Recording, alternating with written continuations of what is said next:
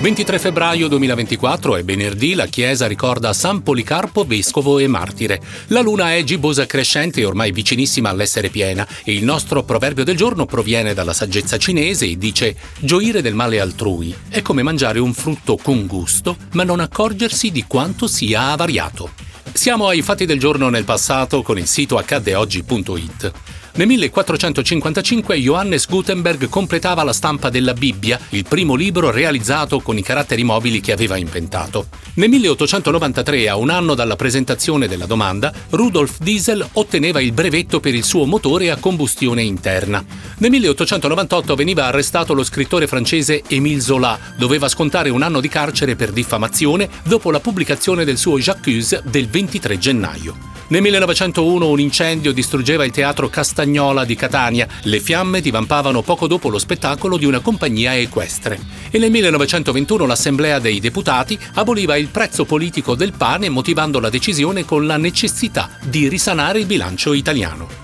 Nel 1947 a Londra nasceva l'Istituto internazionale per la normazione. I delegati adottavano il nome ISO, rifacendosi al greco ISOS uguale, per evitare un acronimo che cambiasse in base al paese di utilizzo.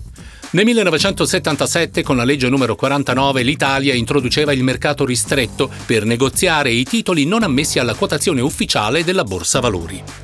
Nel 1996 medaglia d'oro per Alberto Tomba nello slalom gigante ai mondiali di sci alpino di Sierra Nevada. Nel 2003 valanga di premi ai Grammy Awards per Nora Jones, che con l'album Come Away With Me incassava ben sei riconoscimenti e nel 2020, con oltre 100 casi registrati, l'Italia era il paese europeo più colpito dal nuovo coronavirus. Lombardia e Veneto chiudevano le scuole di ogni ordine e grado, mentre 11 comuni, tra cui Codogno e Voe Uganeo, venivano dichiarati zona rossa. Sono nati il 23 febbraio, nel 1830 il generale e patriota Giuseppe Dezza, nel 1928 il giornalista e scrittore Luca Goldoni, 90 anni fa, nel 1934, il giornalista Rino Tommasi, nel 1940 l'attore e regista Peter Fonda e nel 1951 la ballerina e cantante Stefania Rotolo. Inoltre nascevano oggi anche l'imperatore del Giappone Naruhito nel 1960, il disc jockey e produttore discografico Giorgio Prezioso nel 1971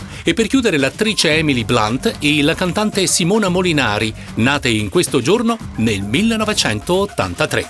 Ultima segnalazione per il 23 febbraio 2024, ma tutti gli altri fatti del giorno nel passato li potete leggere sul sito accaddeoggi.it.